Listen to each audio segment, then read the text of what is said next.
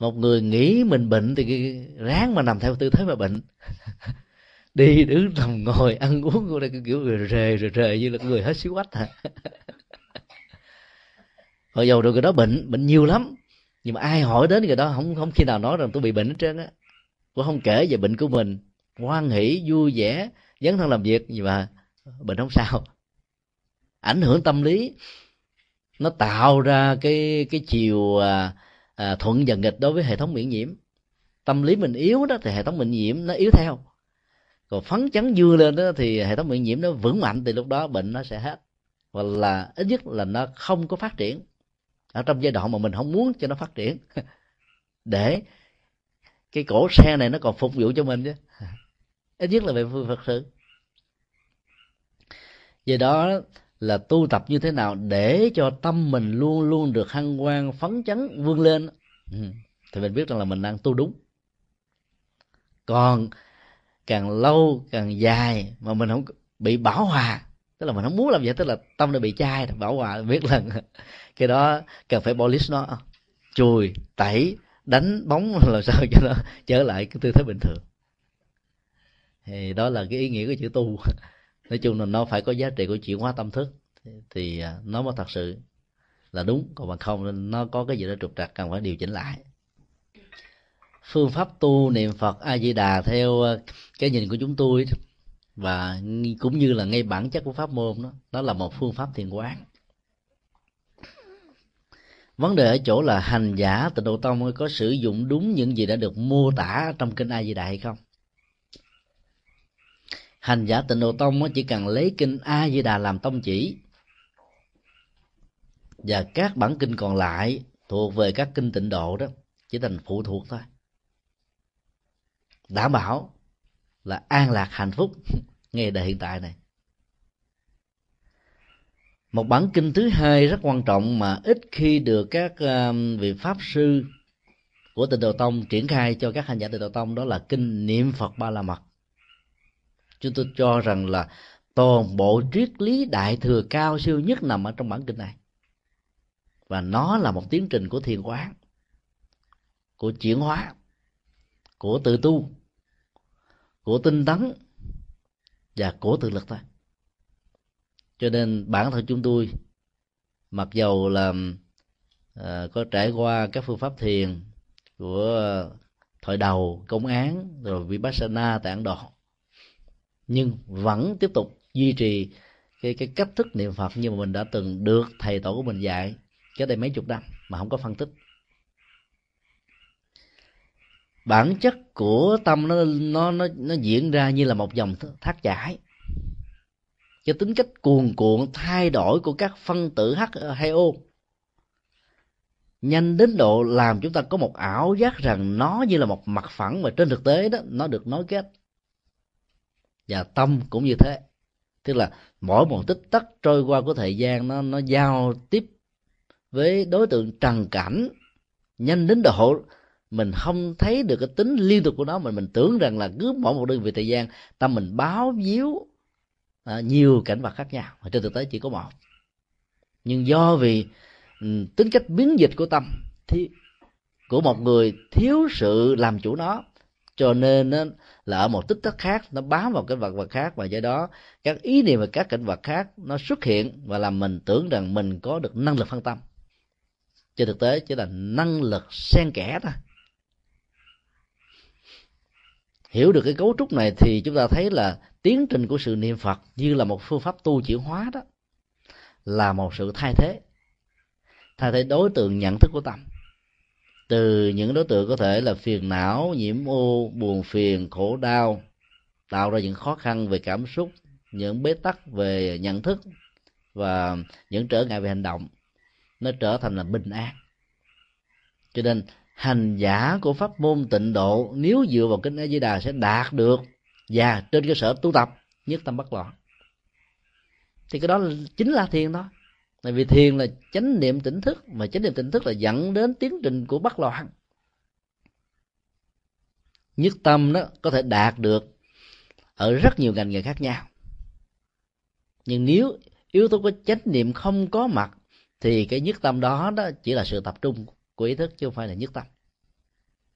Một nhà điêu khắc gia, một chàng họa sĩ, một nhà thí nghiệm khoa học đều là những người tập trung và theo dõi đối tượng nghiên cứu của mình trải qua năm tháng ngày và thậm chí trong giấc ngủ. Mơ tưởng. Cái đó vẫn chưa được gọi là nhất tâm. Là bởi vì đó, cái chánh niệm ở trong tiến trình đó nó không có. Chúng ta thường nghe nói đến các ờ, bác học là bị đảng trí. Có một nhà bác học nào đó mà chúng tôi quên tên. Ông có một bà vợ và riết rồi bà bà bà vợ là hiểu được tánh của chồng mình thì đến đến giờ cơm kêu thì cứ kêu. Nhưng ăn thì cứ ăn mình thôi. Thì chừa lại nửa phần. Đến một tiếng sau ông đi ra, ông nhìn thấy có nửa phần cơm, ông nghĩ, ồ, mình ăn rồi hả? Hơi vô làm tiếp.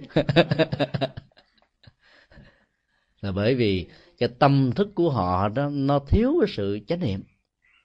Chánh niệm là đem tâm về với thân để cho thân và tâm cùng tồn tại ở một lúc, ở một chỗ. Và cái năng lượng của sự sống, nó hội tụ được cách trọn vẹn nhất. Và người đó sẽ không bị bị những cái chứng bệnh quên là nếu tu tập thiền đúng thì người đó có một trí nhớ rất là lớn. Và các vị giác ngộ giải thoát trong đạo Phật được gọi là bậc tam minh thì đầu tiên chúng ta thấy là túc mệnh minh. Biết về quá khứ, nhớ về quá khứ, tức là gì? Trí nhớ gì đó chứ nhớ không phải chỉ ở đời này mà nhiều đề kiếp về trước từ đại cương cho đến chi tiết mà không hề có lẫn lộn. Phần lớn chúng ta nhớ nhiều quá khổ lắm hả? Nhớ dẫn đến cái hận nhớ tạo ra thù nhớ tạo ra mặc cảm và nhớ tạo ra nuối tiếc. Nó đốt cháy hết tất cả những cái nguồn năng lực ở hiện tại. Cho nên à, tu tập để làm thế nào là mình nó là giữ được cái trạng thái nhất tâm thì lúc đó đó chánh niệm tỉnh thức nó có mặt và có được chính thức thì chánh niệm trước tâm có mặt nhưng vì vậy mà các nhà khoa học không được gọi là nhất tâm. Và khi cái yếu tố nhất tâm không có mặt á, thì loạn tưởng sẽ hiện hữu thôi. Và chỗ nào có loạn tưởng chỗ đó có khủng bố sợ hãi nỗi khổ niềm đau sầu bi não. Với nhiều hình thức khác nhau cho nên, niệm phật nhất tâm bất loạn được kinh a di đà mô tả nó chính là một nghệ thuật để tạo ra tiến trình thăng bằng và hài hòa của tâm. Và nó là một kết quả của sự tu. Và nó hoàn toàn không có gì khác với nhất tâm bất loạn của thiền. Và tương tự, nếu mình vay mượn cái cái cái phạm âm, cái diệu âm, cái hải triều âm của cái chữ ôm, hay là chọn vào cái đó là um mani hum như là một đối tượng để tâm được gối về, để tâm được nương về. Và nhờ đó tâm không còn phóng duyên đối với đối tượng trần cảnh nữa. Thì lúc đó đó là ba ba nghiệp thân khẩu và ứng của chúng ta sẽ thanh tịnh thì lúc đó hành giả đạt được kết quả của giác ngộ. Nhưng rất tiếc, trong thực tế đó, thì nhiều hành giả chạy theo những lời khuyến dụ mang tính cách là khích tấn giáo dục của những vị pháp sư có phương tiện phiền xảo là nghĩ rằng đó là những mô tả thực cho nên, cứ hiểu nôm na là niệm phật một câu, phước đức vô lượng, lại phật một lại, là tội diệt hà sa. Cứ làm như vậy, các hành giả theo ờ, mặt mật tông đó một ngày, lại một ngàn lại, mà lại ba năm, ba tháng, ba ngày. Trước khi đi vào một cái hành nguyện tu tập, thì có lẽ là những người đó là sanh phải là đến cả hàng trăm kiếp phật, chứ không phải là là một kiếp phật. Do đó, có những mô tả nó mang tính cách là khuyến tấn, chứ không phải là mô tả thực. Và hành giả khi niệm phật, đừng để cho các ý niệm đông đo tính đón về phước báo xen lẫn vào trong tâm niệm của mình, thì hành giả đó mới có thể đạt được nhất tâm bất loạn. Thì như vậy là cái câu niệm phật đó là một triết lý, chứ không phải là một cái mê tín gì đó dĩ nhiên là hành giả tịnh độ nó có nhiều cấp. Có cấp tiếp cận với danh hiệu qua tín ngưỡng thì đạt được giá trị của si cô la còn tiếp xúc với à, niệm bằng tâm chứ không phải niệm bằng miệng niệm như một cái máy thì đó người đó có thể đạt được cái viên kim cương. Cấp độ nào cũng có được lệ lạc cho nên lúc đầu đó chưa biết đạo thì có thể đến với pháp môn tịnh độ bằng phước báo. Nhưng khi hiểu rồi đó, thì mình chuyển cái tâm thức mình cao hơn chút xíu, để tạo ra một tiến trình thay thế tích cực cho tâm mình được chuyên nhất thì lúc đó. Tịnh độ và thiền là một, không có gì sai khác với nhau. Do đó, ai tu pháp môn nào cũng được. Và mình cảm thấy là dung thông vô ngại, không chống trái, không phê bình, không chỉ trích, thì kết quả đạt được đó, nó ảnh hưởng tốt cho mình và người thì đó là cái quan điểm ờ, uh, tịnh độ tông mà chúng tôi cho rằng là kinh a di đà đã lột tả một cách rất là thành công. Đề cập đến ờ, phương pháp quán tưởng thì kinh a di đà cũng không thiếu. Ví dụ như có một đoạn văn đức phật yêu cầu chúng ta là hãy quán bằng cái phương pháp thanh lọc lỗ tai của bồ tát quan thế âm. Thấy tất cả những âm thanh như là suối chảy thông reo gió thổi mây bay chim hót líu lo. Đều là cái phương tiện diễn xuất các âm thanh vi diệu của chánh pháp như là bát chánh đạo thất bồ đề tứ diệu đế ngũ căn ngũ lực vân vân. Vấn đề ở chỗ đó là chỗ nào lại không có những phương tiện những những cái cảnh trí như vừa nêu. Ở đâu nó cũng có những cái này đó. Thậm chí ở những quốc gia mà nghèo nhất những cái cánh đồng ruộng xanh làng tre à, thẳng tắp nếu mình biết quá tưởng thì mình cũng có thể tạo ra cái cảnh giới cực lạc được mô tả trong cái đại di đà. Vấn đề ở chỗ làm thế nào để cài con chip chánh niệm về sự quán tưởng này ở trong lỗ tai, ở trong não trạng, ở trong hành động, ở trong từng tích tắc của sự sống thì chánh niệm tỉnh thức và nhất tâm bất loạn này sẽ được cái mặt. Phương pháp quán tưởng như thế rất hay. Còn nói về ừ, sự dụng công tu tập về dấn thân thì hạnh niệm phật a di đà ở trong kinh a di đà cũng không thiếu. Ví dụ, sáng mời đi hái hoa cúng dường. Sau đó trưa trở về bổn quốc, phản thực kinh hành chúng ta thấy đây là một tiến trình kiệm phước trong dấn thân. Sáng mời đó, thì mình lấy những gì mình có. Qua đó là qua công đức qua phước báo qua từ thiện qua tu tập để rải cúng dường, tức là nhân tặng cho cuộc đời ở mười phương cõi. Ở đâu có nhu cầu thì mình đến, mình giúp ở họ, chứ không phải như bây giờ người ta phải đến với mình. Ngày xưa đó, Phật pháp là những ngôi chùa biết đi. Rồi bây giờ đó, phần lớn các ngôi chùa là ở chỗ mà báo tánh phải đến. Còn cái kinh A Di Đà dạy cho chúng ta với tư cách là một hành giả đem Phật pháp đến với cuộc đời, rải hoa cúng dường và khi làm xong các phật sự như thế là không có ăn sang, xài sang ở khách sạn. Hoàng độ bổn quốc thì trở về để tiết kiệm chứ ăn cơm nhà đỡ tốn tiền. Ăn cơm xong rồi đức phật đâu kêu mình ngủ, mà kêu mình là phạn thực kinh hành, ăn cơm xong phải đi thiền hành. Nếu làm như thế thì không có phụ nữ nào cần phải có nhu cầu đi đến giải phẫu thẩm mỹ. Và không có đàn ông nào sợ bị béo phì à, bệnh tiểu đường à, vân vân đó là những cái phương pháp thực tập rất là hiệu nghiệm, rất là căn bản. Và nó rất là thiết thực. Cho nên chúng tôi cho rằng là cái pháp môn tịnh độ trong kinh a di đà rất sâu sắc. Và dĩ nhiên, cái, như chúng tôi đã nói nhiều lần là các cách thức mô tả của kinh điển đại thừa đó không phải là mô tả bạch thoại. Có nhiều người thích là chữ đen nghị trắng nói đâu hiểu đó nhưng mà người ấn độ không như thế. Người ấn độ cho rằng là một bản văn có trình độ, nhà văn đó giỏi phải là người biết sử dụng nhiều biểu tượng. Trong một ngôn ngữ, trong một khái niệm, trong một cụm từ, nó phải đa nghĩa, hiểu và giải mã theo nhiều cách khác nhau thì mới được gọi là có chiều sâu. Trong văn chương là như thế thôi, triết học cũng như thế. Do đó phải mô tả và và đạo phật tồn tại ở trong một bối cảnh dân hóa và triết học như thế, cho nên ảnh hưởng đó là chuyện rất bình thường. Và do đó, kinh a di đà phải mô tả dòng do tam quốc. Nào là phước báo, nào là công đức, nào là trang nghiêm, nào là đủ thứ hết trơn. Cho ta mê ta mê, ta mới đi vào pháp môn, chứ còn không mê cái đó, làm sao đi vào pháp môn được?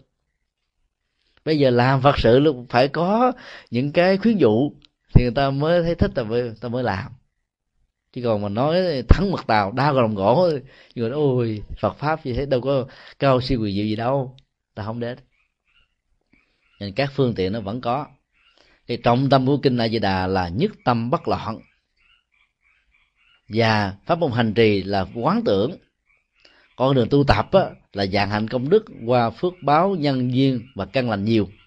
Là ba tiêu chí được nêu ra rõ trong kinh địa tạng. Nhưng mà mô tả này nó chỉ thoáng qua một cái thôi. Và dưới con mắt hiểu được dân hóa ờ, của người ấn độ trong cách thức sử dụng ngôn ngữ biểu tượng đó, thì chúng ta không khó khăn gì để hướng về cái trọng tâm này. Thay vì chỉ tập trung vào những cái mô tả cảnh trí xung quanh, nhưng mà cái trọng tâm nhất là chúng ta bị mất đi. Do đó, tu theo phương pháp niệm phật vẫn là một triết lý rất cao siêu. Nếu tâm hành giả không bị rơi lọt ở trong cái việc mà à, đông đo tính điếm, công cứ để tạo phước báo công đức. Và lâu lâu khi bệnh nói, phật ơi, ngày hôm nay con niệm ngày một trăm lẻ tám chuỗi, mỗi một chuỗi trăm lẻ tám hạt mà phật sao không đổ con gì hết trơn vậy? Còn bà kia bà đâu có tu gì đâu, bà đến bà tiếng sắc không, sao bà không khỏe khỏe mạnh vô cùng. Thì nó không có kết quả. Nói chung là tùy theo cái cách nhìn, cái giá trị của sự hành trì nó sẽ kéo theo sau. Dạ. Xin là Phật, kính bạch thầy. À, con có con học ừ, quý quý thầy dạy là tu thiền đó, mình ngồi mình, mình thiền. Lúc mà mình khởi khởi cái niệm mê là cái đó là vọng mình phải buông. Nhưng mà đức phật dạy mình mình học phật pháp mình phải văn duy tu. Mà lúc văn duy tu là mình phải suy nghĩ rồi. Thì lúc mà suy nghĩ là cũng là biến thành thành là vọng thì con cho đó con hơi confused con không hiểu. đó cái hai điều mà cô vừa nêu ra đó, đối với văn tư tu đó, nó là tiến trình của sự bắt đầu trong nghệ thuật chuyển hóa tâm thức. Và nó là một cách thế rất là triết lý, rất là khoa học. Tu là cái trọng tâm, nhưng mà để có được cái đó đó, thì hai yếu tố đầu đó là văn và tư ngày xưa cái tiến trình giáo dục của người ấn độ và nhiều quốc gia trên thế giới không gì khác hơn là thông qua cái nghe. Và muốn nghe như thế phải gần tới thầy. Thầy đọc từng câu, từng chữ, phân tích cho mình nghe. Và không còn gì khác hơn là buộc mình phải suy nghĩ. Thì chỉ khi nào mình thấy rằng là có giá trị nó đúng, ít nhất là về phương diện logic, ít nhất là về phương diện tư duy, ít nhất là về phương diện hiện thực, thì áp dụng hành trì thì nó mới có kết quả ở đây là một cái công thức chỉ chung cho chúng ta về tiến trình tu. Và trước khi tu cái gì đó, chúng ta phải trải qua hai giai đoạn, văn và tư. Nếu không có đó, thì mình có thể tu mù liên quán. Và mình dễ dàng cả tin. Và cuối cùng đó, kết quả nó không có tiến xa được. Còn cái phương pháp à, trong lúc mà chúng ta thực tập thiền quán, mà một số các vị đại hành giả hướng dẫn chúng ta, đó là khi một cái vọng niệm khởi lên thì mình biết nó là vọng quay về với chân tâm. Thì cái vọng nó là hết đó, nó hoàn toàn không có bất kỳ một cái gì mâu thuẫn với cái tiến trình như vừa nêu. Trong lúc chúng ta thực tập tu đó thì thì chúng ta phải có những cái bước đi. Nhưng mà trong lúc đang tu đó thì không cần phải đi những bước như thế nữa mà đi vào trực tiếp là thực tập. Ở trong kinh ờ, viên giác có một câu rất hay là truy huyễn tức ly bất tác phương tiện. Bản chất các phiền não và nỗi khổ niềm đau đó là huyễn tức là nó không có lâu dài. Nó giả có nó tạm có có một cách ừ, à, tình cờ có một cách là tức khắc hay là có một cách uh, trong một cái nguyên do nào đó. Chỉ cần biết rằng nó là huyễn thì mình không còn bị dính vào cái huyễn nữa, gọi là tức ly, tức là lìa nó một cách lập tức. Đây là một triết lý gọi là bỏ huyễn từ từ nhận thức. Biết đó là huyễn, không cần phải đeo đuổi kháng cự đó thì nó sẽ hết. Còn kháng từ đó là mình thừa nhận nó có như là một sự thật. Ví dụ như là bây giờ trong ờ, trong hôn nhân, ngày hôm qua đó chúng tôi có nghe một phật tử uh, tham dự uh, tại chùa tại tại tỉnh thất uh, tại tỉnh xá quan ngâm kể lại là cô có một người bạn người bạn đó có một người chồng. Người chồng đó là có cái bệnh mèo mỡ cho nên đó là cô bao nhiêu cái đầu tư về tình yêu. Và thậm chí là vật chất của cô dành cho ông chồng đó ông chồng ông ông tặng cho cái người tình đẹp hơn và cái chết nó diễn ra một cách thình lình đối với cô này. Rồi người bạn nằm mơ thấy cô trở về. Có nhắc lại sự kiện là mượn tiền để cho ông chồng của mình đó mà cô này cô đang trên cái đường đi đi chùa nên đâu không không có đưa liền. Cái chết đó được diễn ra thì không biết là có trở ngại gì cho hương linh đó hay không. Thì chúng tôi có góp ý ờ, ngắn gọn như thế này. Tức là làm sao mình giúp cho hương linh bất hạnh đó đó có được một cái nhìn quan niệm người người chồng không chung thủy như thế, làm như thế nào mà không rơi vào trạng thái của sự ờ, hận thù và tiếc nuối. Cái hành động của người vợ trong tình huống này đó là tiếc tiếc vì mình sợ mất một cuộc tình, mà mình có thể đánh đồng nó là bầu trời của hạnh phúc là tất cả và nói theo hàng mặt tử là người đi một nửa hồn, tôi mất còn nửa hồn kia bỗng dậy khờ. Chưa đi và bả đã mất hết phần nửa. Nửa còn lại là mất không không biết lý do. Bay đi đâu, tìm không ra tâm tích. Và bà không chỉ mất một phần nữa mà bà mất luôn trọn phần trong cái chết, nhiều người ờ, mất ở trong sự điên dại. Cái phản ứng của việc tiếc nuối của đa, của cái cái mối tình mà nó không được trọn vẹn. Khi mình biết rằng người kia cấm sừng mình hay là người kia cặp bến thêm một người thứ hai, và mình không phải là đối tượng duy nhất đó, nỗi khổ, niềm đau trỗi dậy lớn lắm, và cái chết diễn ra như thế sẽ làm cho nỗi nối tiếc đó trở thành sự hận thù. Cho nên cái công việc của một nhà tâm linh phật giáo hỗ trợ cho hương linh trong tình huống này là làm thế nào để cho hương linh trút bỏ được cái hận thù vì người chồng không chung thủy và cái tiếc nuối của mối tình vì không muốn cho cái cái cái, cái tình địch của mình trở thành sở hữu chủ của người chồng mặc dòng trên thực tế nó có thể trở thành một sự thật vì bà chết rồi ông có thể công khai hóa đêm bước thứ hai. Do đó phải tách ly hóa cái tính tiếc nuối về phương diện cảm xúc vì mình bị thua cái người tình địch thì lúc đó hư linh mới ra đi được và chúng tôi đã yêu cầu người thân đó hãy tâm niệm và giúp cho hư linh như thế này. Là quan niệm người chồng của mình là 36 thể trượt. Theo tinh thần của Phật dạy, là thân thể này nó được cấu tạo bởi 36 yếu tố vật lý.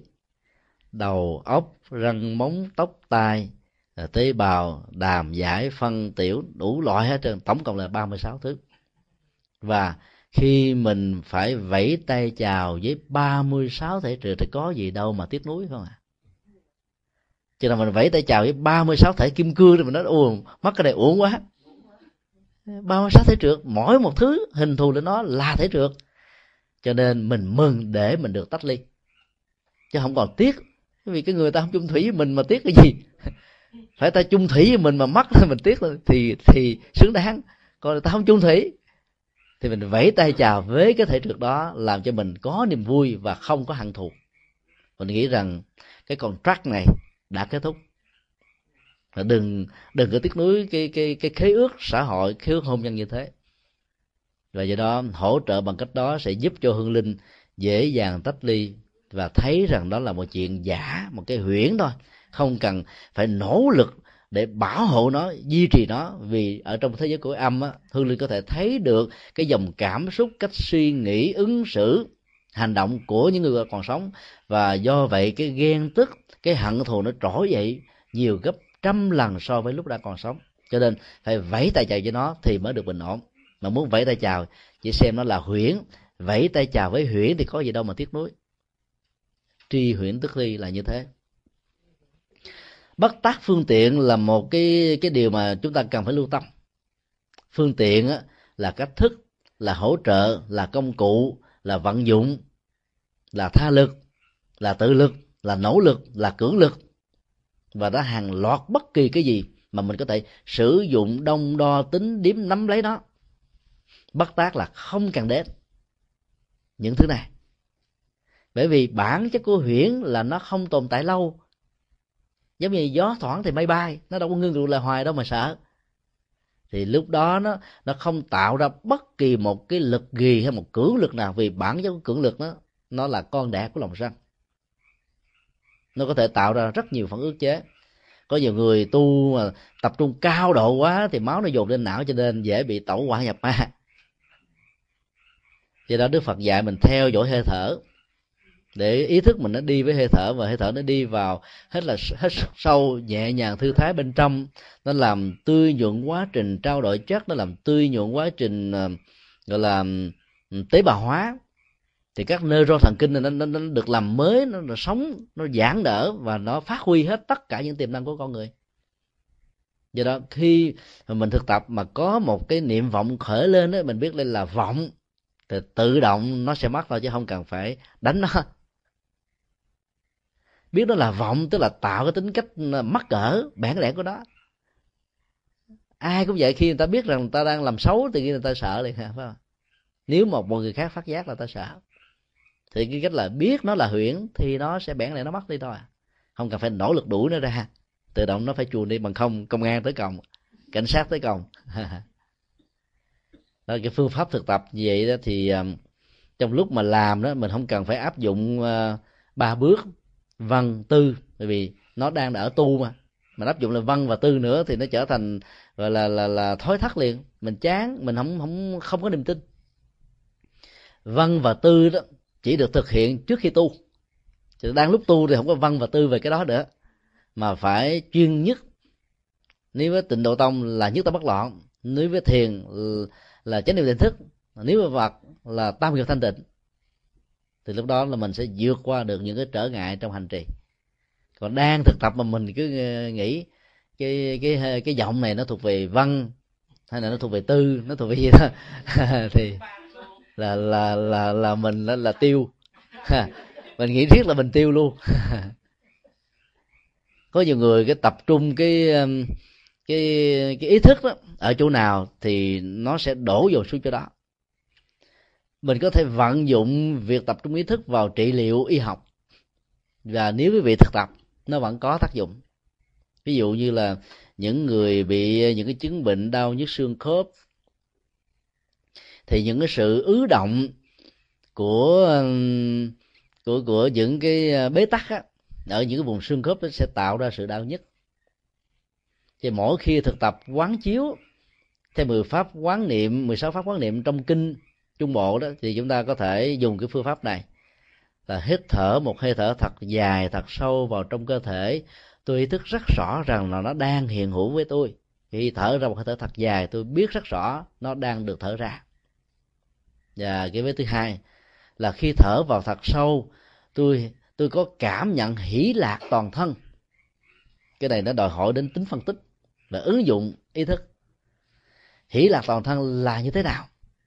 Cái hỷ lạc nó thường tồn tại trên cảm xúc. Mà nói theo y học là nó tồn tại ở trên phản ứng bộ não. Mà bây giờ mình phải hình dung hóa nó ra đó toàn thân. Toàn thân nó được cấu tạo bởi làn da nè, nó bởi tế bào nè, nó bởi thịt nè, gân, xương, cốt, sự sống, mọi thứ, các chi phần. Và nó phải thấm nhuận hết toàn bộ như thế thì đâu có cái nỗi khổ, niềm đau nào nó có thể khống chế được, phải không ạ? à? Cái niềm vui, niềm hạnh phúc nó toàn thể như thế, thì những cái khác nó không còn là một cái trở ngại nữa. Cho nên quán tưởng như vậy đó thì thì cái nỗi đau về vật lý nó sẽ giảm đi. Nó sẽ bớt mà không cần phải dùng mấy cái loại thuốc là tê, là thuốc ờ, làm cho mình bị ờ, bị tê liệt cảm xúc là mình không còn có cảm đau. Không có cảm đau chứ cái đau nó vẫn có. Còn mình dùng thiền như là chánh niệm để hình dung hóa cái trạng thái an vui lên thì những cái này nó sẽ được chuyển hóa. Do đó, nếu mình có bị một cái um, cái khối u, một cái cancer hay là một cái gì đó ở vùng nào, thì ý thức mình tập trung vào cái vùng đó với cái hơi thở chuyển và vận. Và mình nghĩ rằng là mỗi một cái cái sự chuyển vận của hơi thở đi ngang qua thứ này, mặc dù có những cái nó đâu đi qua được đó nhưng mà mình hình dung quá. Và mình liên tưởng rằng nó bị bào mòn, nó bị mất đi, nó được tác động tích cực, thì nó sẽ có một cái ảnh hưởng tích cực nhất định nào đó. Này không phải là duy tâm, nhưng mà nó nó có sự hỗ trợ. Và nếu áp dụng cái phương pháp lại phật và quán tưởng như thế nữa thì cái kết quả nó sẽ cao hơn, là có hỗ trợ y học tích cực. Do đó là để buông một cái ờ, nỗi niềm vọng tưởng xuất hiện trong tâm. Dù nó thuộc về ờ, thọ, hành hay là thức, hay là thuộc về tưởng. Thì vấn đề mấu chốt theo kinh ờ, viên giác là biết nó là huyễn, lìa nó, không cần giữ, không tạo cưỡng lực để khắc chế đó, thì nó sẽ được trôi qua. Nhưng đừng chạy theo chạy theo là mình bị đắm lụy.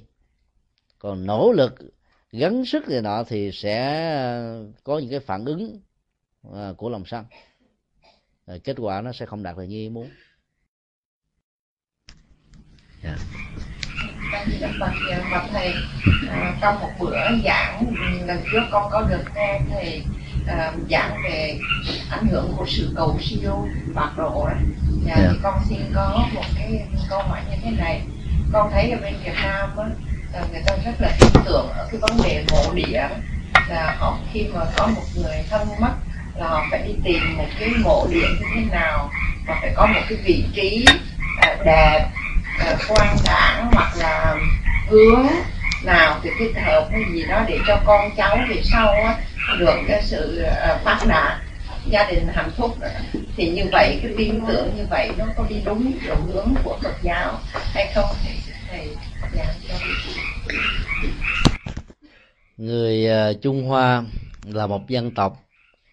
Quan niệm cái chết cũng quan trọng như là cái sống.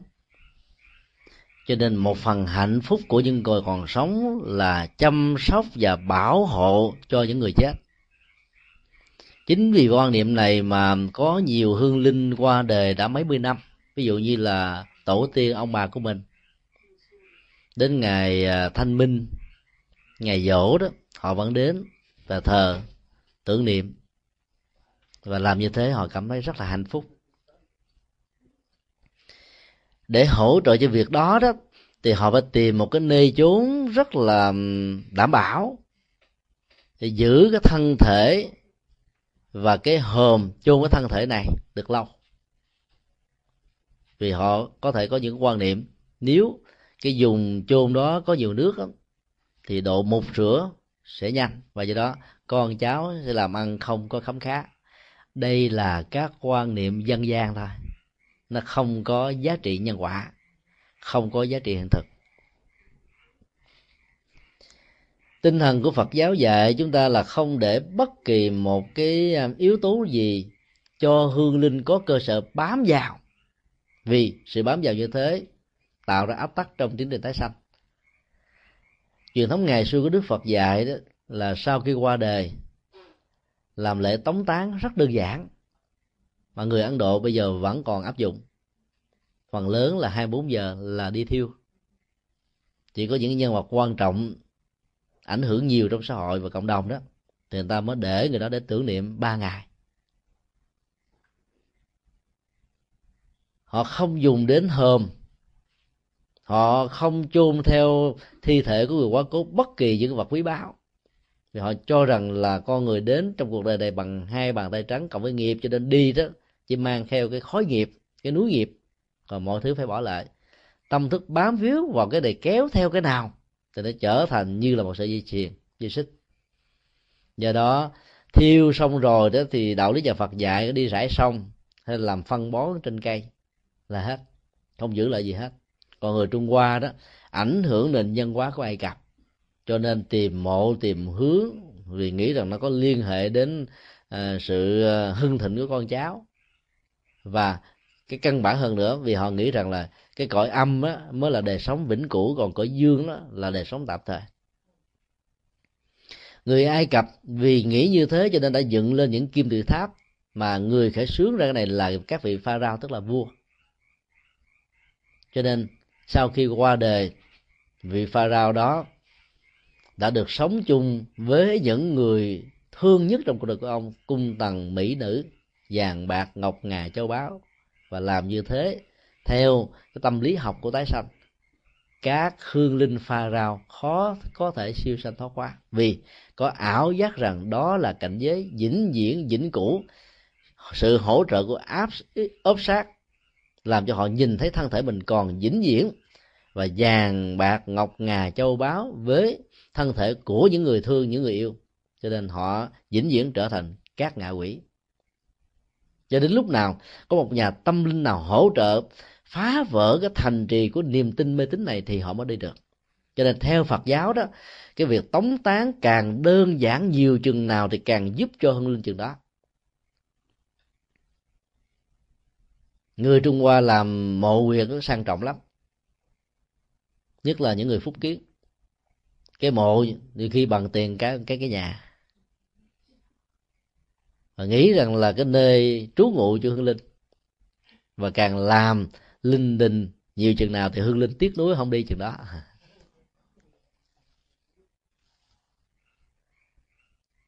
Cái tâm lý của sự bám víu nó nó như là một cái phản ứng trước nhất nó diễn ra như là một thói quen, thứ hai nó diễn ra như là một sự tiếc nuối.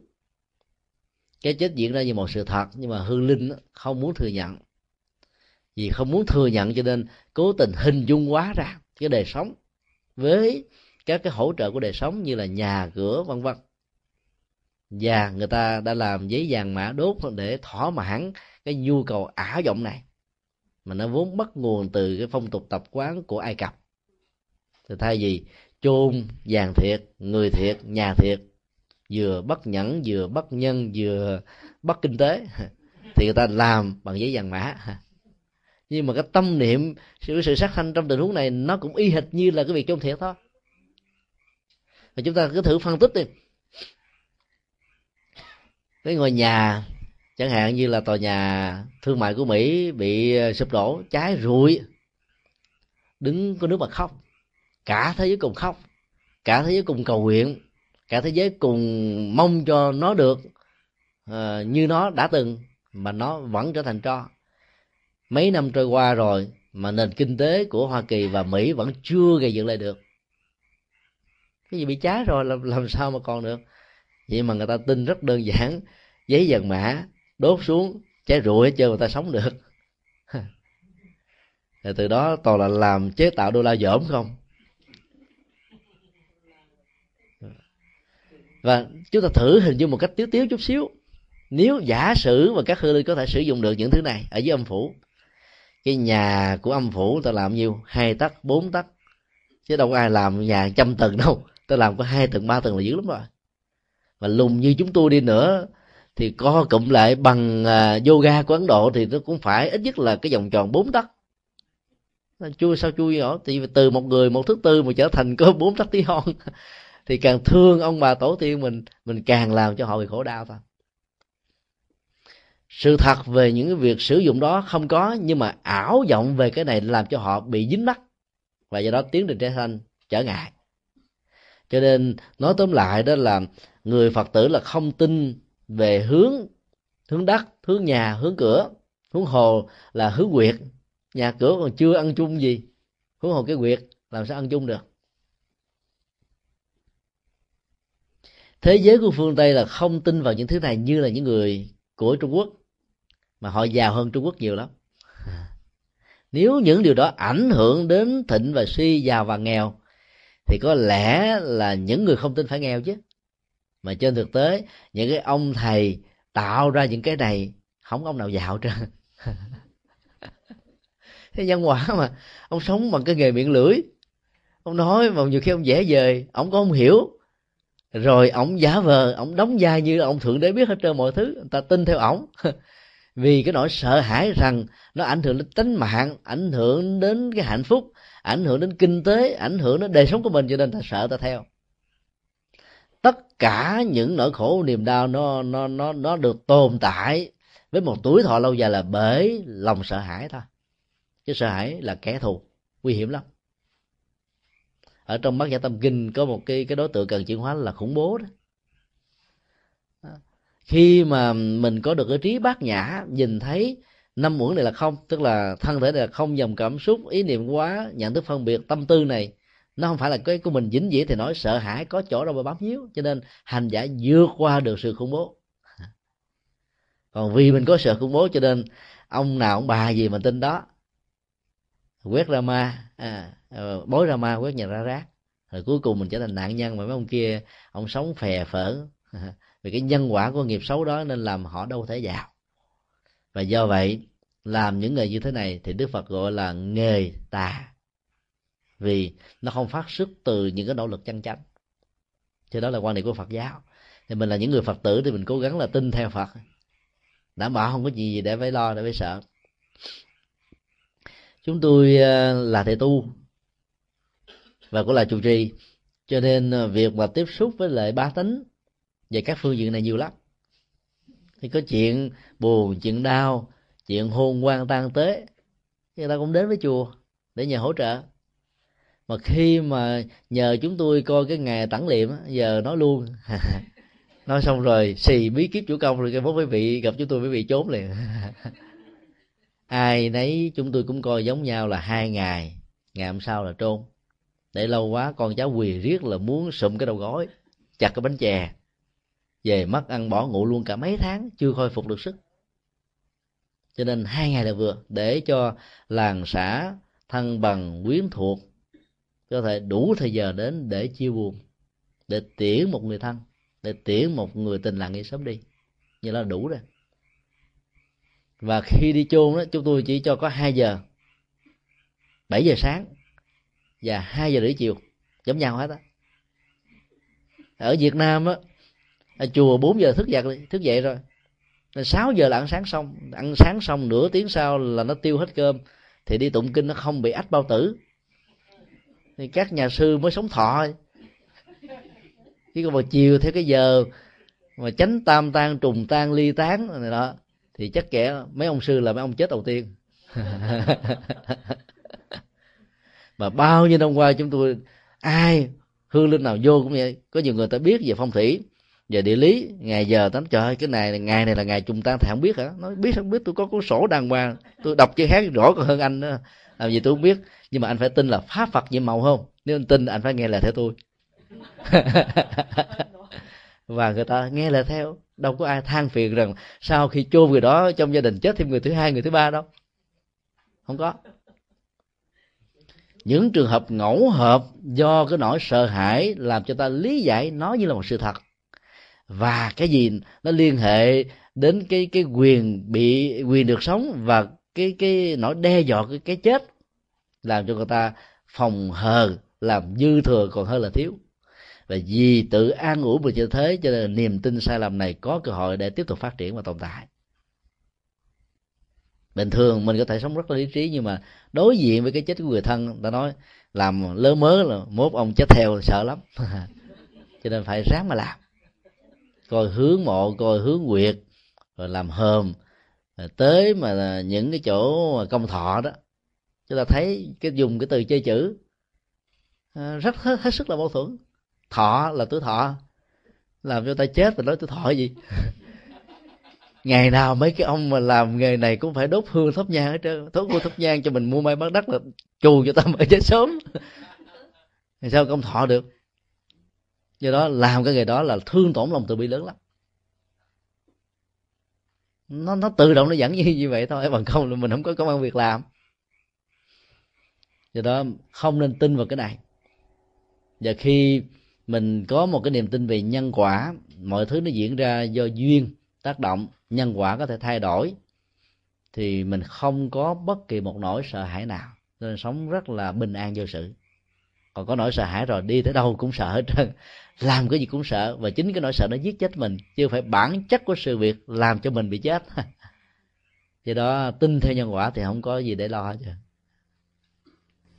Thưa thầy thưa thầy làm bậc một cha mẹ bên này thì à, làm thế nào để lôi cuốn uh, con nhỏ của mình đó về với đạo Phật? Với là thưa thầy có những cái uh, phương pháp thực tập nào cho trẻ con để mà uh, uh, chuyển hóa những cơn nóng giận hay là buồn phiền của nó? Xin thầy chỉ dạy. Câu hỏi này gồm có hai vế đó vế đầu á, giải quyết rất là khó khăn. Vì à, nó đang đứng ở trong cái ngưỡng cửa của hai nền văn hóa. Văn hóa của Việt Nam tại Hoa Kỳ và văn hóa của Hoa Kỳ mà con em của mình từ thế hệ thứ hai trở đi đang tiếp xúc đang sống đang trưởng thành. Cái mâu thuẫn nội tại về à, sự tương tác văn hóa trong một con người sống ở trong hai môi trường làm thay đổi cái cấu trúc cộng nghiệp và biệt nghiệp của gia đình và của bản thân. Chính vì thế mà sự hướng dẫn của cha mẹ nếu không nắm vững được cái cơ chế tiếp biến văn hóa vốn có thể xảy ra trong từng con người đó, thì sự thành công khó có thể được thiết lập. Con em của chúng ta tiếp xúc với nền văn hóa của phương tây, văn hóa tự lập, văn hóa độc lập, văn hóa tự do, văn hóa ừ, nhân quyền. Và do đó cái tính cách khuyến khích, nó lại có tác dụng hơn là áp buộc. Và nếu mình không không không nắm vững cái cơ chế này, thì việc hướng dẫn đó sẽ gặp những sự kháng cự.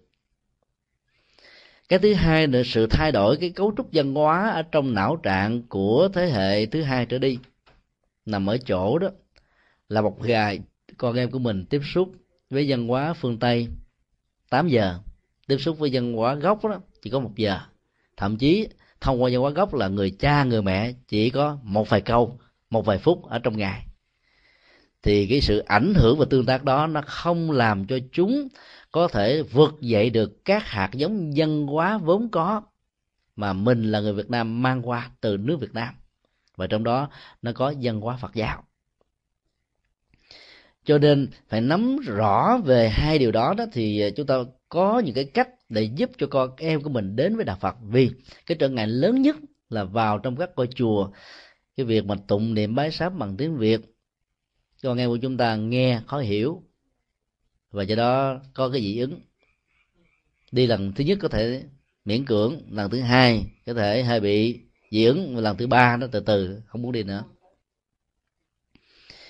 cái cái cái khó khăn đó nó nó không thuộc về phía chúng ta mà nó thuộc về cái nền văn hóa Phật giáo đang có mặt tại những nước không thuộc về Việt Nam. Dĩ nhiên là những người truyền đạo, hoàng pháp đó là muốn duy trì nền văn hóa bản địa. Cho nên phải giữ lại các cái truyền thống văn hóa, những gì mà mình đã được ấp ủ và lớn lên và không thể bỏ điều đó. Và do đó có được cái mô hình sinh hoạt nơi mà khi các ừ, con em của chúng ta với những người trẻ lớn lên từ nền văn hóa của Mỹ có thể cảm thấy một hứng thú đó, nơi họ đến sự hợp tác giữa chúng ta và những nhà chùa. Chúng ta có thể ờ, hợp, góp ý, làm những cái survey với những cái questionnaire để cho họ chọn lựa, rồi chúng ta dựa vào cái kết quả xác suất xã học này thì góp ý những sự đổi thay mà các vị tôn đức đang làm đạo tại Hoa Kỳ này, cần phải thư giãn. Thì nó mới có thể giải quyết vấn đề một cách đến tận gốc rễ. Chứ còn trên thực tế đó ờ, con em có đến chùa hay không, nó chỉ nằm ở sự khôn ngoan của một số cha mẹ đó có ý thức về vấn đề giúp cho con em của mình trở thành một người phật tử, hiểu được đạo phật. Sách vở phật pháp bằng tiếng anh ngày nay không thiếu ở hoa kỳ. Và có thể nói ở hoa kỳ là một trong những quan có nhiều nhất. Không chỉ bằng xuất bản, mà còn bằng các phương tiện internet cho nên chúng ta có thể à, in từ internet. Nếu không mua được những cuốn sách bằng order ở à, ở từ tiệm sách, thì chúng ta in ra để giới thiệu cho con em của mình. Và nhờ đọc vào những cái giới thiệu bằng tiếng Anh như thế thì vào chùa tụng niệm, nó vẫn có cảm thấy, không không có cảm thấy nhiều cái sự lạc lõng. Từ từ từ nó làm quen với cái nền văn hóa của Việt Nam và văn hóa của Phật giáo ở một mức độ tương đối. Dĩ nhiên cái nỗ lực quan trọng nhất vẫn là nỗ lực của Phật giáo của những người cầm cân nảy mực, các hoạt động của Phật pháp ở hải ngoại. Phải thấy rõ được cái sự tương tác văn hóa. Và một bên đó phải mất đi một số yếu tố để tiếp nhận những yếu tố mới. Rồi giữ nguyên si, nhập cả nguyên si nền văn hóa Việt Nam vào trong các ngôi chùa Việt Nam ở những quốc gia không thuộc Việt Nam. Nó tạo ra một tiến trình kháng cự văn hóa ở những thế hệ mà yếu tố dân hóa bản địa nhiều hơn là yếu tố dân hóa truyền thống. Đây là điều mà chúng ta không thể phủ định. Cho nên chúng ta cần phải có những cái hình thức sinh hoạt với trẻ, chẳng hạn như thầy sư nhất hành làm rất thành công. Tạo ra một hình thái đạo phật không tín ngưỡng. Giới thiệu đạo phật bằng một cách thức mà giới trẻ với cái nền văn hóa tự lập của phương tây này cảm thấy rất là thích. Và như thế đó thì mới có thể giữ giới trẻ được với đạo phật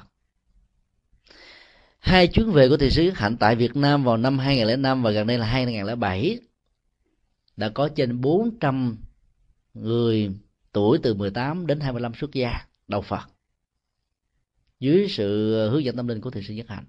Và trong số đó có một trăm mấy mươi vị được truyền giới, lãnh giới pháp xuất gia thông qua internet, tức là truyền qua các cái các cái diễn đàn, bao thoát thôi do đó nó là một cái cái sự khảo cứu mà chúng ta có thể đúc kết được những bài học. Đó là sinh hoạt giới trẻ. Để cho giới trẻ nó có phần tham dự thì nó mới hợp với nền văn hóa này.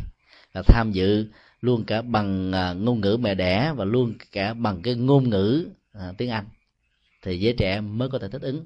Và các hình thức tín ngưỡng truyền thống đó đừng giữ và nhập cảm nguyên si thì giới trẻ nó không bị dị ứng và do đó, trong tương lai, theo chúng tôi, các ngôi chùa Việt Nam đừng có nên có hình thù như cái máy công, cổng tâm quan thì cái thờ phượng như Việt Nam. Vì cái nền văn hóa ở phương Tây này nó khác hoàn toàn. Và lớn lên từ nền văn hóa đó đó, thì chúng quen với cái, các cái mô hình của nhà thờ hơn là những nhà chùa. Và chúng ta phải xây dựng những ngôi nhà chùa có cái phong, có cái kiến trúc, có cách thờ phượng giống như những nhà thờ. Những cái bài tụng niệm của chúng ta đừng có dùng chuông và mỏ tóc tóc tóc bon mà phải dùng cái điệu của các bài thánh ca. Vì bao nhiêu thế kỷ qua các hạt giống này nó được tích tụ vào trong não trạng của những người cư dân tại đây. Cho nên sống tại cái nền văn hóa này thì yếu tố đó nó tự động nó được truyền thụ à, tiếp nói và không tuân thủ quy tắc đó thì chúng ta không làm đạo được. Cho nên các bài ca của thầy sĩ Nhất Hạnh chúng ta thấy cái phong cách của thánh ca và do đó nó đi vào trong lòng của của, của người nghe rất là dễ dàng. Vấn đề còn lại đó là nội dung của nó là cái gì? Trọng tâm của Phật pháp không phải là hình thức cho nên chúng ta có thể vay mượn bất kỳ một hình thức nào để nó tiếp ứng với nền văn hóa bản địa. Mà trọng tâm của Phật pháp chính là nội dung. Chúng ta có thể tạm dụng cái khái niệm bầu cũ rượu mới để mô tả về sự kiện này. Đức Phật ngày xưa cũng như thế. Ngài đâu có kháng cự từ bỏ những cái khái niệm vốn có trong những truyền thống tâm linh của ấn độ và triết học của ấn độ. Khái niệm nghiệp, nhân quả, luân hồi, thậm chí a la hán niết bàn, đều đã có trước ở trong kỳ na giáo chứ không phải đức phật là người sáng tạo ra những thứ này. Nhưng đức phật đã nạp vào trong nội dung của những khái niệm này, những giá trị tâm linh mới mà truyền thống tâm linh trước đó không thể có. Cái đóng góp của đức phật là nằm ở chỗ này cho nên, chúng ta có thể vay mượn các dữ liệu văn hóa bản địa để làm đạo cho giới trẻ sống trong nền văn hóa này thấy quen và không kháng cự, loại trừ ra bên ngoài, thì lúc đó chúng ta thành công. Cho nên, một trong những nghệ thuật thành công, chúng ta có thể học hỏi từ thiền sư nhất hạnh. Cái khóa tu của thiền sư nhất hạnh có rất nhiều giới trẻ đến, người việt nam cũng có, thế hệ thứ hai cũng có, thế hệ thứ ba cũng có, và những người theo thiên chúa giáo, hồi giáo, Tin lành, do thế giáo cũng có không phải là vô cớ mà nó được như thế. Là vì nó đáp ứng được những nhu cầu văn hóa bản địa. Thì nó mới có thể dẫn đến tiến trình như vậy. Còn qua ba lần có mặt tại Hoa Kỳ và hai lần có mặt tại um, Úc Châu, chúng tôi đã có cơ hội đi trên 100 ngôi chùa Việt Nam, chia sẻ pháp thoại trên 100 ngôi chùa. Thì chúng tôi có cái nhận xét chung nên là chúng ta giữ quá nguyên si cái nền văn hóa Phật giáo ở Việt Nam và cái nền văn hóa Việt Nam ở Việt Nam. Tại đây. Cho nên nó không thích ứng lắm. Vấn đề còn lại là những thế hệ kế thừa, những ngôi chùa và nền văn hóa Phật giáo, văn hóa Việt Nam tại Hoa Kỳ phải bắt đầu tiếp ứng với nền văn hóa Hoa Kỳ thì mới có thể làm thành công. Do đó phải chấp nhận bỏ đi những cái của mình và nhận lấy những cái không phải của mình. Theo một cái nghệ thuật của um, của của của phương tiện thì chúng ta mới có thể làm đạo được. Cái này thì nó nó đòi hỏi đến nhiều cái nghiên cứu khác nữa. Và tất cả chúng ta đều phải đóng một vai trò, góp vào một bàn tay để có thể tìm ra được những cái mẫu số chung. Mà việc ứng dụng các nghi thức tụng niệm như thế, nó sẽ có giá trị nghi thức tụng niệm tại đây dành cho đứa trẻ cần phải có một cái bản tiếng anh. Và muốn cho giới trẻ được đọc tụng tiếng anh, người lớn không đọc tụng tiếng anh, thì giới trẻ phải có một cái nghi thức riêng, cái thời khóa riêng, nghi thức có thể chung. Thì như vậy là khi đọc tiếng anh, hiểu được tiếng anh về phật pháp, thì nó mới cảm thấy thích thú. Còn đọc mà không hiểu thế xem như đức phật như là một ông thần. Mà trong cái nền văn hóa tri thức của hoa kỳ, của thế giới nói chung không chấp nhận cái chuyện mà tin một cách không đặt vấn đề. Mà bản chất của đạo phật với đặc điểm của nó là đến để mà thấy, tức là đến với đạo phật để thấy, chứ mà đến với đạo phật để tin. Cho nên đạo phật rất thích hợp với nền văn hóa phương tây.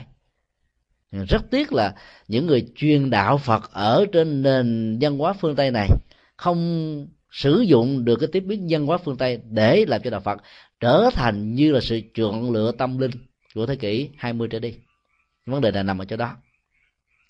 Cho nên các nghi thức nó cũng đóng vai trò quan trọng và sinh hoạt cũng như thế. Cách thức giảng dạy, phân tích, nó phải đi về cái hướng nhân bản, nhân thừa, nhiều hơn là hướng bồ tát thừa, phật thừa.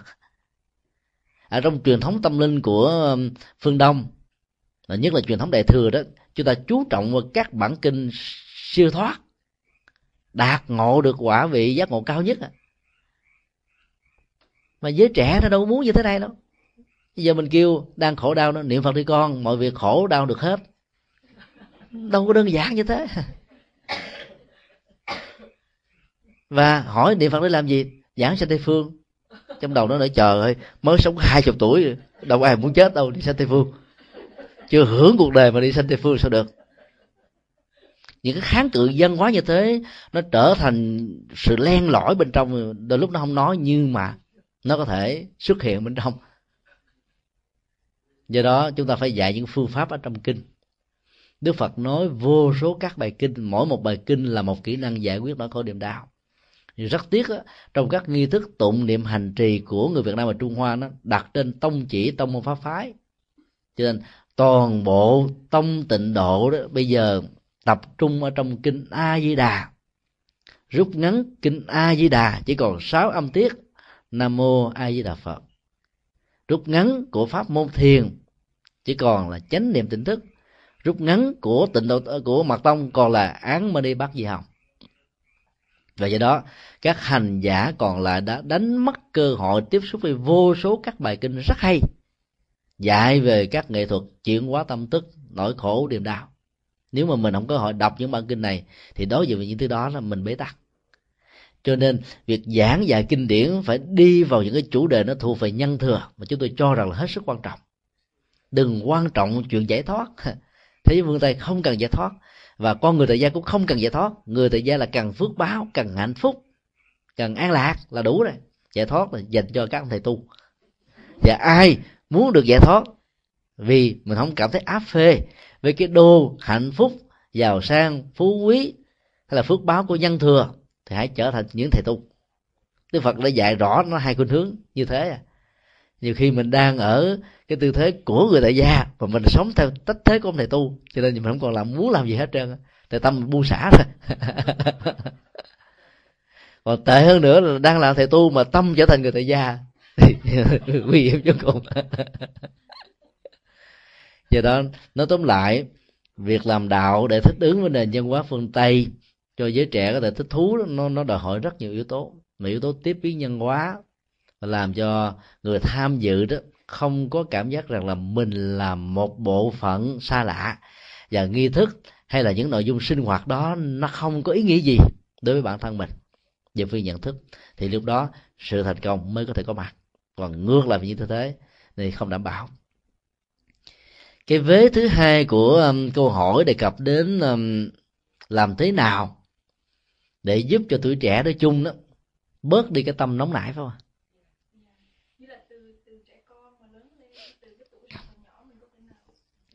mình huấn luyện đó, nhất là người mẹ thì có cơ hội huấn luyện hơn là những người cha. Huấn luyện căn bản nhất đó, không phải là lúc theo nho giáo là dạy con từ thở lên ba dạy vợ từ lúc ban sơ mới về hay gì đó mà đây là dạy con từ lúc mà có mặt ở trong bào thai cái tiến trình à, nhập thai của mỗi một chúng sanh nó mang theo cả một cái năng lực nghiệp. Và năng lực đó nó nó ảnh hưởng chi phối cá tánh của đứa bé đó. Khoa học ngày nay đó chỉ mới nói lên một cái phương diện ảnh hưởng một chiều từ người mẹ đối với đứa con. Ở chỗ đó là người mẹ ăn vào nóng lạnh thì đứa con cảm thấy là nóng hay là lạnh. Ăn vào những cái thực phẩm um, đau nhất thì đứa con sanh ra dễ bị dị tật. Ăn quá nhiều ờ, dầu, ớt, gia vị thì đứa con đó nó có thể bị ảnh hưởng về tâm trí, vân vân. Nhưng mà nó lại không có phân tích đến cái ảnh hưởng chiều ngược lại từ đứa con đối với tâm thức của người mẹ. Kinh ờ, du lan có đề cập đến một cái sự kiện là nếu mà đứa con ngỗ nghịch đó, nó sẽ không có xu mình ra luôn mình nó phải quậy tung té này nọ. Cái đó chúng ta mới thấy được một cái phần ảnh hưởng vật lý trong lúc mà sanh thôi. Còn ảnh hưởng tâm lý đó, hay là cá tánh, nó là một điều khó có thể phủ định. Có nhiều bà mẹ bình thường, đâu có mê cà phê. Nhưng mà ôm vào trong bào thai của mình một một cái anh chàng mà kiếp trước của ảnh là thuộc về tổ sư của Starbucks về cà phê. thì bà đó trong thời gian 9 tháng 10 ngày thì nghe mùi cà phê là chịu không nổi. Phải uống thôi. Và nếu đứa bé đó là một bậc nhân từ đạo đức, thì khi mang thai, cái tính tích ác của bà mẹ nó sẽ giảm đi, được chuyển hóa được tích động đó là sự kiện của tắc lạc đà vào trong bào thai của một mẫu hậu ma gia. Ở trong kinh mô tả đó, bình thường bà đã là một nhân từ nhưng mà khi 9 tháng 10 ngày mang thai thái tử đấy, thì cái tính cách nhân từ nó lớn hơn bà làm việc từ thiện nhiều hơn. Đó là tác động tích cực từ đứa con. Thấy được cái sự tác động hai chiều ở trong bào thai giữa con và mẹ giữa mẹ và con thì người mẹ có cơ hội giáo dục người con tích cực nhất. Ví dụ như nào giờ mà không có những cái ghiền những cái ghiền về yếu tố mà sinh học á, thì cái chuyện đó bình thường. Ví dụ như là ai mang thai thì cũng có những cái ghiền về đồ chua vì trong cơ thể, với những phản ứng hormone nó thiếu những cái chất chua, cho nên nó đòi chua vào. Nhưng mà có những cái ghiền nó không thuộc về cái phản ứng hormone, mà nó thuộc về cái đòi hỏi của những cơn nghiện nghiệp, hoặc là của mình, hoặc là của con mình, thì mình cần phải có ý thức để giáo dục con một cách có hiệu quả hơn. Ví dụ trong suốt thời gian mang thai, tâm mình lúc nào cũng hướng về phật, đi chùa, làm việc nhân từ, làm việc thiện và thương các loài gia súc động vật, hiếu kính với cha mẹ, kính trên giường dưới. Cái tác động này nó ảnh hưởng đến tâm thức của người con, vì tâm thức người con trong lúc này là tâm thức bị bị động, và cái của mình là tác động. Cho nên nó ảnh hưởng và làm cho các gốc rễ của những hạt giống như là bạo động, giết chóc, là không có thân thiện, không hài hòa với môi trường thiên nhiên, nó được chuyển hóa ở một mức độ tương đối và nhất định và sau khi ra, mình tiếp tục nuôi nấng những hạt giống như thế, thì hạt giống đó, nó sẽ có cái hướng tích cực hơn. Ở thế phương tây này đó, thì yếu tố của lòng từ bi đó, nó dễ phát triển hơn là ở châu á. Là vì đó, người ta dạy con người phải à, thương các loài gia súc. Và ai là đối xử một cách à, bạo động đối với gia súc, nhẫn tâm với gia súc có thể là bị rắc rối về luật pháp nỗi sợ hãi về điều đó có thể giảm thiểu các hạt giống tiêu cực về nghiệp sát ở mức độ nào? Và nếu mình phát huy được cái này thì, thì lòng lòng từ bi nó sẽ được phát huy. Cho nên ở đây dễ dàng dễ dàng làm hơn là ở những cái nước ờ, như ở Việt Nam. Là nghèo quá. Ở đây mọi vật mọi loài nó có thể sống một cách thoải mái. Mà không sợ ai bắn dần ná ai bắn chết chứ còn ở việt nam chừng thời gian thôi là dịch cũng tiêu chim cũng tiêu sóc cũng tiêu. Thậm chí những cái con nó chết bỏ trong sọt rác người ta cũng đem ra ăn người ta còn không thể bỏ đâu mà. Do đó là cái môi trường điều kiện và những cái sự tương tác theo dõi của người mẹ đó sẽ hỗ trợ cho đứa con mình về phương diện lòng từ bi này. Thì khi lớn lên đó, thì con em của mình sẽ có được cái hạt giống từ sự tiêu thụ là một yếu tố mà chúng ta không nên bỏ qua. Ở trong cái nền văn hóa phương tây ngày nay đó, tiêu thụ về à, bạo động, tiêu thụ về những cái mà nó giết chết lòng từ bi đó, diễn ra lớn lắm. Chúng ta xem những bộ phim về chiến tranh, xem những bộ phim về đấm đá, xem những bộ phim về hận thù, hay là nghe tin tức về những thứ này, tâm chúng ta đứng về một phía này hay là về phía khác thôi. Và do đó sự hận thù nó được gieo rắc. Chúng ta ăn bằng con mắt, nhưng mà chúng ta phải chịu hậu quả của cái tâm. Và nó thể hiện qua tánh tình. Rồi nó tác động tiêu cực qua hành động. Do đó là cha mẹ kể cần phải lưu tâm theo dõi về các phương diện đó, thì con em của mình mới có thể không trở thành nạn nhân của cái chủ nghĩa tiêu thụ ở trong nền văn hóa phương tây. Pháp âm đạo phật ngày nay, xin khép lại nơi đây.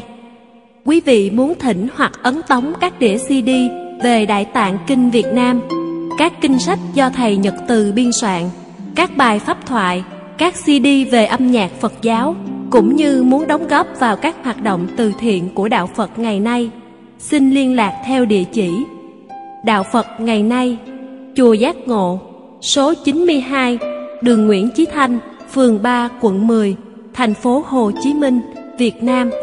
Điện thoại 08 833 5914 0958 057 827 Email Buddhism Today inc amoc yahoo.com Thích nhật từ amoc yahoo.com Website World Wide Web buddhismtoday.com World Wide Web tủ sách Phật học.com